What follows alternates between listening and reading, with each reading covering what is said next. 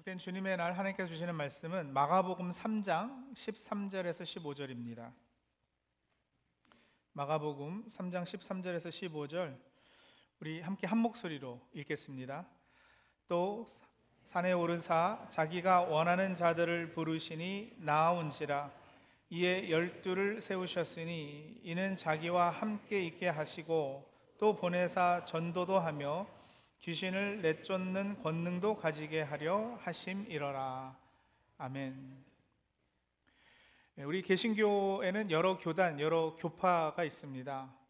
각 교단이 교리에 있어서도 강조하는 바가 약간씩 다릅니다만 어떤 정치 원리를 근거한 정치 제도를 가지고 있느냐 하는 부분에서도 서로 약간씩 차이가 있습니다. 장로교는 옳고 감리교는 틀리다. 뭐 그런 이야기를 하는 것이 아니라 교회라는 조직을 세워가는 것에 있어서 서로 약간씩 다른 정치 제도, 정치 구조를 가진다는 것입니다. 거실반 교회론 강의 들으신 분들에게는 복습이겠습니다만 크게 세 가지 형태로 나누어집니다. 물론 세 가지 중 어느 것도 완벽하진 않습니다. 다 장점이 있고 단점이 있습니다. 첫 번째는요, 교황 정치 혹은 감독 정치 제도라 이렇게 부릅니다. 천주교, 감리교, 성결교가 주로 이런 정치 원리를 가지고 있습니다. 이 정치 제도는 하나님께서 주시는 권위가 이 위에서 아래로 이렇게 흐른다는 개념을 가지고 있죠. 마치 폭포의 물이 위에서 아래로 떨어지듯이. 그래서 예를 들어서 천주교 같은 경우요. 하나님께서 교황을 택하시고 그 교황에게 하나님의 권위를 이렇게 허락을 하시면 그 권위가 그 아래 추기경에게 또 그 아래 신부들에게 그리고 또 평신도들에게 이렇게 물 흐르듯이 흘러가는 겁니다. 그래서 교회 내 결정권이나 힘은 위에서 아래로 흐르고 모든 중요한 결정은 주로 한 사람이나 그 사람에게서 위임받은 그 아랫 사람들에 의해 정해집니다. 그 우리 옛날 조선 시대 왕을 모시던 정치 제도를 생각하면 딱 맞습니다. 자, 근데 이 제도의 약점은 아무래도 독선적이고 독재 정치가 되기 쉽다는 것에 있습니다. 한 사람이 잘못되면 다 잘못될 수도 있잖아요. 네. 자, 그리고 두 번째가 회중 정치 제도라고 부르는 건데 침례 교단, 순복음을 비롯한 오순절 계통의 교단들이 주로 어, 이 정치 제도를 사용합니다. 이 정치 제도에서 모든 권력은 이 회중들이 가지고 있다라고 이해를 하죠. 그래서 교황 정치, 감독 정치와는 정반대 개념입니다. 어, 위, 에서 아래로가 아니라 아래서 위로 이렇게 흐르는 개념이에요. 그런 표현 있지 않습니까? 민심이 천심이다. 네, 바로 그겁니다. 회중 정치 제도에 있어서 하나님의 뜻은 항상 이 회중의 다수에 의해서 결정이 됩니다. 그래서 침례 교단은 어, 예를 들면 모든 중요한 결정은 항상 이 회중 회의, 우리 장로교회로 말하면 공동의회에서 결정을 하죠. 심지어는 칼펫을 무슨 색깔로 바꿔야지 되는가 이것도 다 전체 교인이 모여서 함께 결정을 해야 되는 거예요. 재정에 관한 것, 인사에 관한 것, 예, 모든 것이 다 회종이 투표해서 결정하게 되어 있습니다. 예를 들어 우리 교회가 속한 미국 장로교단에서 목사가 되려면 어, 대학을 나오고 신학대학원을 들어가서 신학 석사 과정을 하고 전도사 생활을 거쳐서 노회에서 목사 고시를 보고 그리고 청빙하는 교회가 있으면 그 교회 청빙 받아서 이제 안수를 받게 되는 거죠. 그렇게 목사가 되는데 다시 말하면 개교회가 목사를 안수하는 것이 아니고요. 노회라는 그 교, 교, 교단에서 인정한 그 한 지역에 여러 교단 교회들이 모여 있는 그 노회에서 하는 겁니다. 침례 교단에서는 같이 그 교회 다니던 어떤 집사님이 말씀의 능력이 있고 목사로서의 자질이 충분하다고 여기면 회중이 투표해서 바로 그 집사님을 그 자리에서 목사로 안수할 수도 있습니다. 노회를 거칠 필요 없고 그저 그 교회 개교회 회중들이 결정하는 것으로 가능합니다. 물론 이제 요즘 실제적으로 그렇게 하는 침례교회는 거의 없죠. 침례교회도 다 신학하고 훈련 받으신 분들을 목사로 안수합니다만 적어도 이론적으로는 바로 개교회 회중 모임 자리에서 아무개 집사님을 목사로 안수하여 목사로 세울 수도 있습니다. 하여간 그렇게 모든 힘이 회중들에게 있게 한 것이 회중 정치입니다. 자, 그런데 역시 모두에게 권력이 있다라는 것은 아무에게도 권력이 있지 않다는 이야기이기도 해서 결국 교회가 좀 성장해서 교인 수가 많아지거나 이러면은 어, 결국은 한 사람, 주로 목사에게 권력이 쏠리게 되는 부작용 혹은 단점이 있기도 합니다. 세 번째가 대의 민주주의 제도, 장로 정치 혹은 대의 정치라고 부르는 형태인데요. 주로 우리 장로교가 속해 있는 개혁주의 전통의 정치 제도입니다. 미국 의회 정치 제도와 헌법이 이 장로교 정치 제도 정신에 근거해서 만들어진 것은 어, 이미 잘 알려져 있는 바입니다. 이 제도는 어, 이제껏 말씀드린 감독 정치와 회중 정치의 중간쯤이라 이렇게 이해하시면 되겠습니다. 그리고 셋 중에서 제일 복잡합니다. 장로 정치 제도는 성령께서 우선 회중에게 어떤 권위, 그 결정권을 허락하신다고 믿고요. 그런데 그 회중은 그 중에 몇 명을 대표로 선출하는 그 권위만을 행사합니다.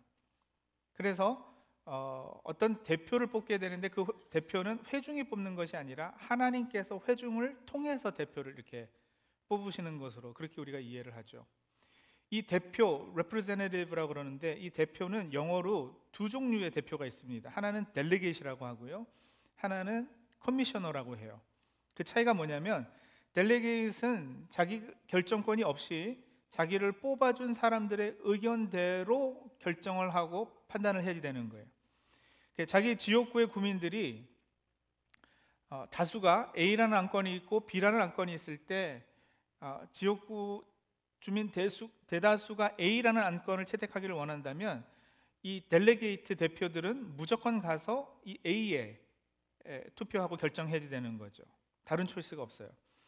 그런데 커미셔너는 조금 다릅니다. 커미셔너는 자기를 뽑아준 지역 구민들이 이 A하고 B 안건 중에 아무리 A를 원한다 하더라도 가서 그 내용을 자세히 살펴보고 판단할 때 B가 바르다고 생각이 되면 B를 선택할 수 있는 권리가 있습니다.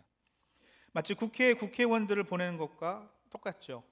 국회의원들은 자기를 뽑아준 사람들을 대표하고 그 사람들의 의견을 최대한 반영하려고 하지만 자기 양심과 판단에 그 지역 구민의 의견과 반대되는 결정을 해야 할 때는 할 수도 있습니다.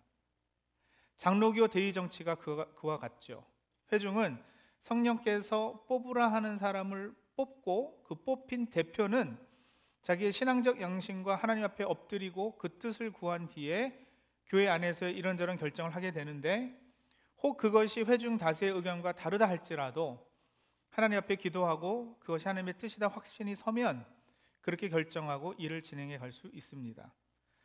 이렇게 하는 것에는 이 대표들은 아무리 회중들이 뭐 투표해서 뽑아 주었다 하더라도 회중의 대표일 뿐 아니라 더 우선적으로는 하나님의 대표이라는 그 전제가 그 바탕에 깔려 있습니다. 물론 특별한 경우가 아니고는 이 대표들은 회중들의 형편과 처지를 살피고 그 의견을 사역에 반영하도록 힘을 씁니다. 하지만 만약에 회중의 뜻과 하나님의 뜻이 일치하지 않을 때는 대표는 하나님의 뜻에 우선적으로 따라야 하는 것이죠. 성경에 보면 여러분 회중의 뜻이 항상 하나님의 뜻이 아니었거든요. 항상 그랬던 것은 아니었단 말이에요. 민심이 항상 천심은 아닙니다. 광야 시절 이스라엘 40년 광야 시절 때도 보면 어, 모세는 백성의 대표였지만 백성 이 하나님의 뜻에 따라 행하지 않을 때가 많았거든요. 그래서 불평도 하고 원망도 하고 하나님은 어, 한 번은 어, 이 백성 다 쓸어버리겠다라고 작정까지도 하시고 한 적이 있잖아요. 네. 그때 모세는 백성들 앞에서는 하나님의 뜻을 말해주고 그, 그 뜻을 행해지 되는 책임이 있기도 했단 말이죠. 물론 백성의 편에서 백성을 대표하기도 하지만은요. 그런 차원에서 장로교에서 장로님들의 책임이 막중합니다. 장로교에서 장로님들의 힘이 세다는 말은 그만큼 하나님 앞에서 책임이 크다는 말이죠. 장로들의 모임을 우리가 당회라고 불러요. 장로님들이 모여서 회의를 하는 거예요.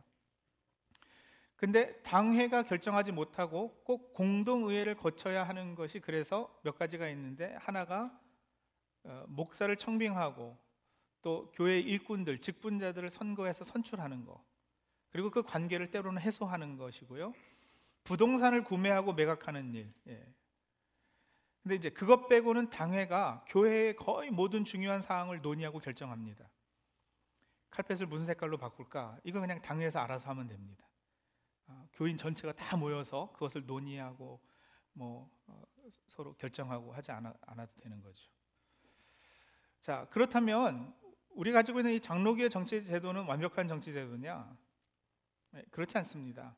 하나님께서는 언제나 사람을 통해서 일하시기 때문에 사람이 관여된 일이나 조직이나 사역은 완벽할 수 없습니다.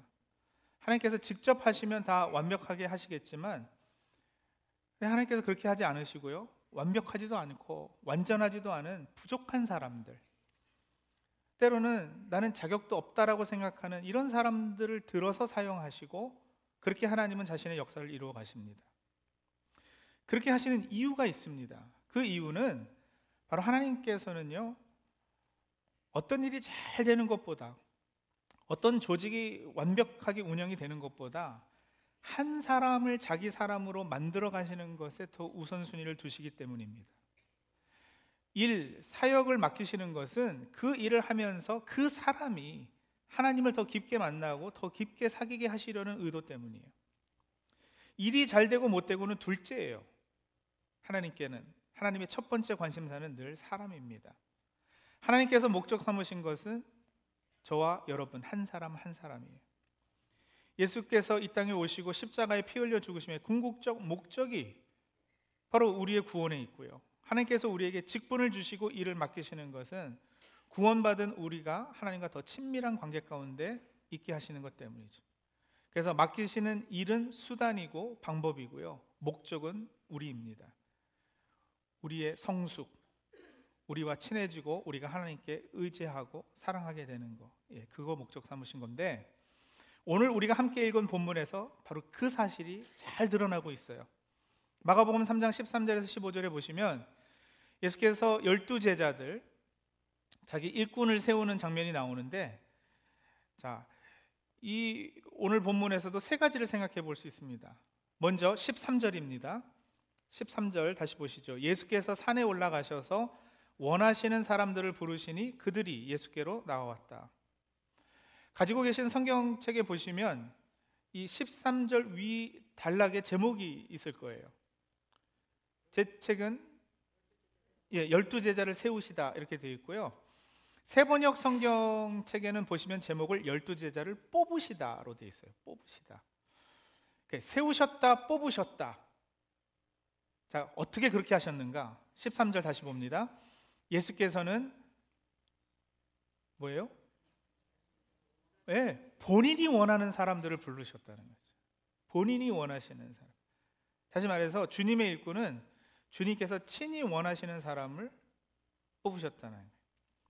그래서 정확히 따지면 조금 전에도 말씀드렸지만 우리가 뽑는 게 아니라는 거죠. 대표를 우리가 선출을 하더라도.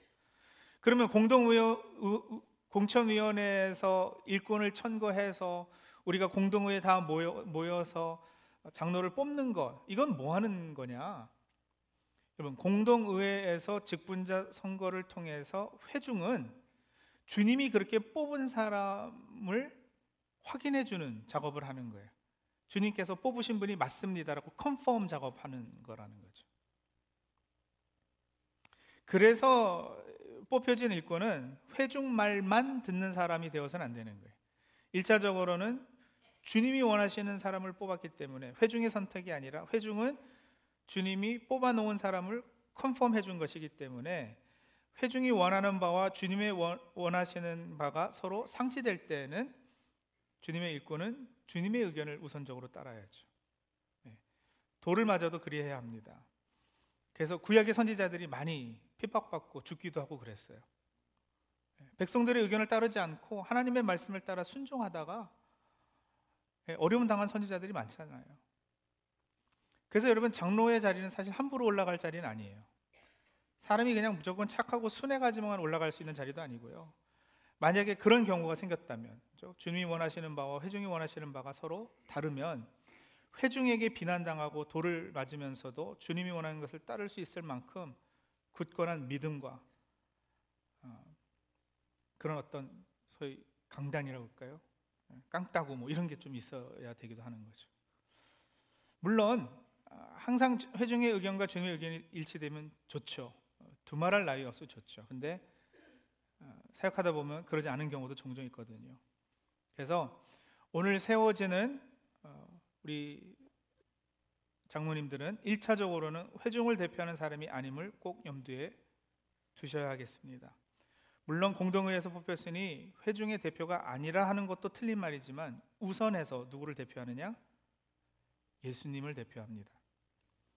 먼저는 예수님의 의견을 묻고 예수님의 뜻을 구하는 사람이 참된 주님의 일꾼인 줄로 믿습니다.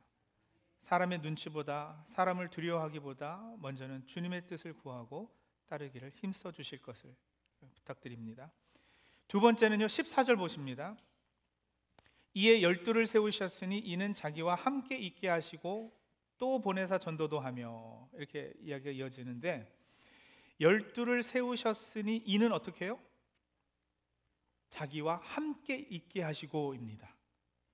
열두를 제자로 세번역 보면 사도라고도 그 표현이 됐는데 사도를 세우시거는요 그들을 바로 내보내셔서 말씀을 전파하게 하시고 귀신을 쫓아내는 권능을 가지게 하신 것이 아니에요.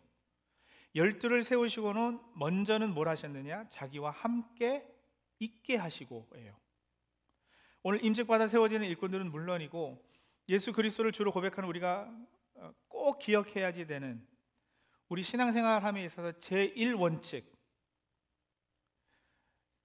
사역이 일이 먼저가 아닙니다. 주님과의 교제가 먼저입니다. 자기와 함께 있게 하시려고 제자를 세우셨습니다. 예수님과 먹고 자고 호흡하고 생활하는 가운데 여러분 어떤 일이 이루어지느냐면 내 마음이 주님의 마음과 합해지고요. 주님의 생각이 내 생각을 지배하게 되고요.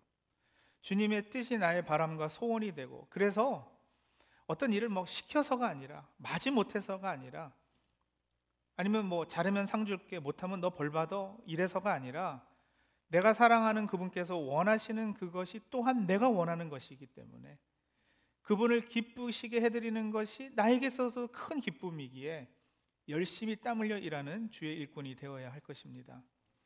그렇게 예수님과 함께 있게 되면 주님과 동행하다 보면 주님과 합한 마음을 가지게 될 것이고 그 마음으로 세상을 바라보게 되지 않겠어요?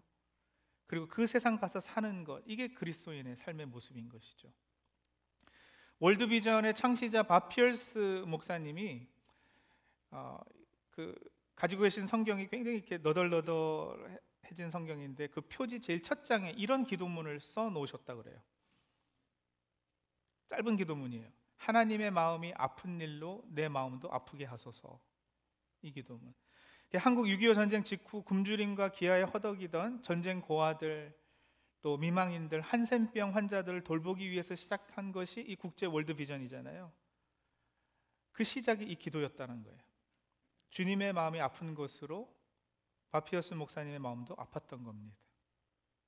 예. 모든 사역의 출발은 사실 거기죠. 주님의 마음이 깨지는 것으로 내 마음도 깨질 때, 주님의 마음이 기쁜 것으로 인해서 내 마음도 기쁠 때. 예전에 어떤 청소년 집회를 갔어요. 어, 며칠 동안 하는 수련회 집회였는데 마지막 날 강사가 청소년들에게 예수님을 주님으로 영접할 사람들은 손 들고 앞으로 나오라고 이렇게 초청을 했어요. 어, 그런 집회들 가 끔 하잖아요. 그렇죠? 예수 믿을 사람 앞으로 나오라고. 근데 뭐 설교 시간 때는 딴짓하고 설교 듣는 것 같지도 않고 어, 그랬던 이 아이들이요 주르르 줄을 지어서 앞으로 나가서 무릎을 꿇는 거예요. 근데 이제 그 무릎 꿇고 기도하는 모습을 보면서 제가 울컥해서 눈물이 터져 나왔거든요. 근데 조금 신기한 경험이었어요. 왜냐하면 울면서 머릿속으로는요 계속 질문이 떠오르는 거예요. 내가 지금 왜 울지? 이게 왜, 왜 우는가? 이게 뭐 슬, 슬픈가? 슬프지 않거든요. 이게 무슨 슬픈 일이에요. 근데 왜 울까? 질문하다가 내가 스스로 내린 그 답은 뭐였느냐면요. 아, 이거 너무 기쁘구나. 기쁨의 눈물이 나는 거구나. 근데 뭐가 이렇게 기쁘고 좋을까? 보니까 그 마음이 주님의 마음이었던 거예요. 중학생, 고등학생 아이들이 예수 믿겠다고 손들고 나와서 무릎 꿇고 기도하는 모습을 보면서 주님의 마음이 무척이나 기쁘셨는데 그 마음이 공감이 됐던 거죠. 그 모습에 우리 주님께서 어, 기쁘셨기에 그 기쁨에 제 눈에서도 눈물이 났던 거예요. 그리고 여러분 14절 열두를 세우셨으니 이는 자기와 함께 있게 하시고 이 말씀은 또 이런 측면도 있습니다. 자리가 사람을 만든다는 말이 있잖아요. 그게 어느 정도 사실이거든요. 그러니까 예수님 편에서는 이 사람들을 세워서 자기 곁에 두시려 하신 거고요. 이 사람들은 그렇게 사도로 세워졌기 때문에 주님과 함께 있게 된 것도 사실이란 말이에요. 이 사람들 입장에서는. 그러니까 예를 들면 저도 목사라는 자리에 있고 그 책임이 있, 있기 때문에 주님과 함께 하는 계기가 더 주어지는 것이 사실입니다. 제가 목사가 아니면 과연 주일 아침에 일찍 일어나겠는가? 설교하지 않아도 되면 성경을 그렇게 열심히 읽고 연구했을까? 제가 워낙에 게으른 성경이라 그런 질문에 솔직히 긍정적으로 답하지 못하거든요. 그런데 목사라는 직이, 목사라는 사명이 주어졌으니 하거든요. 근데 하다 보니까 지켜지는 것들이 있어요. 주님께 더 가까이 나가서는 부분들이 있고 그렇게 성장하고 성숙해지는 면이 있습니다. 그리고 그건 여러분 축복입니다. 오늘 임직하시는 분들 또 우리 성도님들 주님께서 자기와 함께 있게 하시려고 우리에게 직분을 사역을 또 봉사의 일을 맡기십니다. 사랑 방지기, 일터지기, 마을지기 또 각 위원회에서 부장으로 교사로 우리 예배 때 찬양 대원으로 찬양 팀원으로 그 외에도 여러 봉사의 직을 감당하시는 분들은 그래서 그 직을 너무 무겁게만 여기고 부담으로만 받지 마시고요. 주님께서 그렇게 해서라도 함께 있게 하시는 은혜인 줄로 알아서 기쁨으로 특권으로 감사함으로 받으셔서 주님과 더욱 가까이 붙어 계시기를 바랍니다. 자, 그러고 나서 세 번째가 14절 후반부와 15절이에요. 이렇게 적고 있어요. 그들을 내보내어서 말씀을 전파하여 전도하게 하시며 귀신을 쫓아내는 권능을 가지게 하셨다. 자, 여러분 보세요. 첫 번째가 주님께서 친히 원하는 사람을 부르셨고요. 두 번째가 그렇게 하시는 이유를 설명해 줬어요. 그들을 자기와 함께 있게 하시려고. 그리고 세 번째가 내보내서 주의 일을 하게끔 하셨다라는. 이게 1, 2, 3, 이 순서대로 되어야 말씀을 전파하고 귀신을 쫓아내는 사역. 귀신이 쫓아내진다라는 것은 하나님 나라가 확장되어지는 것의 다른 표현이기도 하잖아요. 이 순서대로 바로 돼야 그 하나님의 나라가 확장되어지는 사역이 바로 될 것입니다. 그날에 많은 사람이 주여 주여 우리가 주의 이름으로 선지자 노릇하고 주의 이름으로 귀신을 쫓아내고 주의 이름으로 많은 권능을 행하지 않았느냐고 반문할 것이고요. 그런데 그때 주님께서는 내가 너희를 도무지 알지 못하니 불법을 행하는 자들 내게서 떠나가라 하신다는 경고의 말씀을 주신 적이 있으셔요. 예수의 이름으로 선지자 노릇하고 예수의 이름으로 귀신을 쫓아내고 예수의 이름으로 많은 권능을 행해도 주님을 모를 수 있습니까? 예. 그렇다고 분명 말씀하셨잖아요. 그런 대단하고 놀라운 사역, 일은 많이 하였는데도 주님께서 도무지 내가 너는 누군지 모르겠다 하실 수 있다는 거예요. 그러니까 여러분 보세요. 오늘 우리가 본 1, 2, 3번 1번과 2번 없이 3번이 가능하다는 거예요. 놀랍지 않으세요? 그러니 하나님 앞에서 조심해야지 돼요. 가짜가 될 가능성이 있기 때문에. 위선제가 될 가능성이 있기 때문에. 귀신 내쫓는 사역하고 막 교회가 부흥하고 놀라운 엄청난 일들이 교회 안에서 또 교회 밖에서 벌어지고 하더라도 여러분 그 사람 자체는 가짜일 수 있다라는 거예요. 그럼 여러분 임직 받으셨다면 1번은 이미 된 것이고요. 힘써야 되는 건 2번입니다. 2번이 뭐라 그랬죠? 예수께서 그들을 자기와 함께 있게 하시고 있게 하셨으니 어떻게 해요? 우리도 노력해서 주님과 깊은 사귐을 가져야죠. 그러면 여러분 3번은 저절로 자연스럽게 따라올 것입니다. 주님의 사역은 그래서 그렇게 무리하지 않아도 돼요. 그렇죠? 이번에 우리가 힘쓰고 2번을 노력하면 3번은 열매 맺듯이 자연스럽게 맺어지는 것들일 겁니다. 그런 놀라운 일들이 오늘 세워지는 우리 임직자들을 통해서 또 각 교회 여러 어, 곳에서 어, 수고하시는 많은 어, 봉사자들을 통해서 이루어지기를 간절히 소원합니다. 기도하시죠.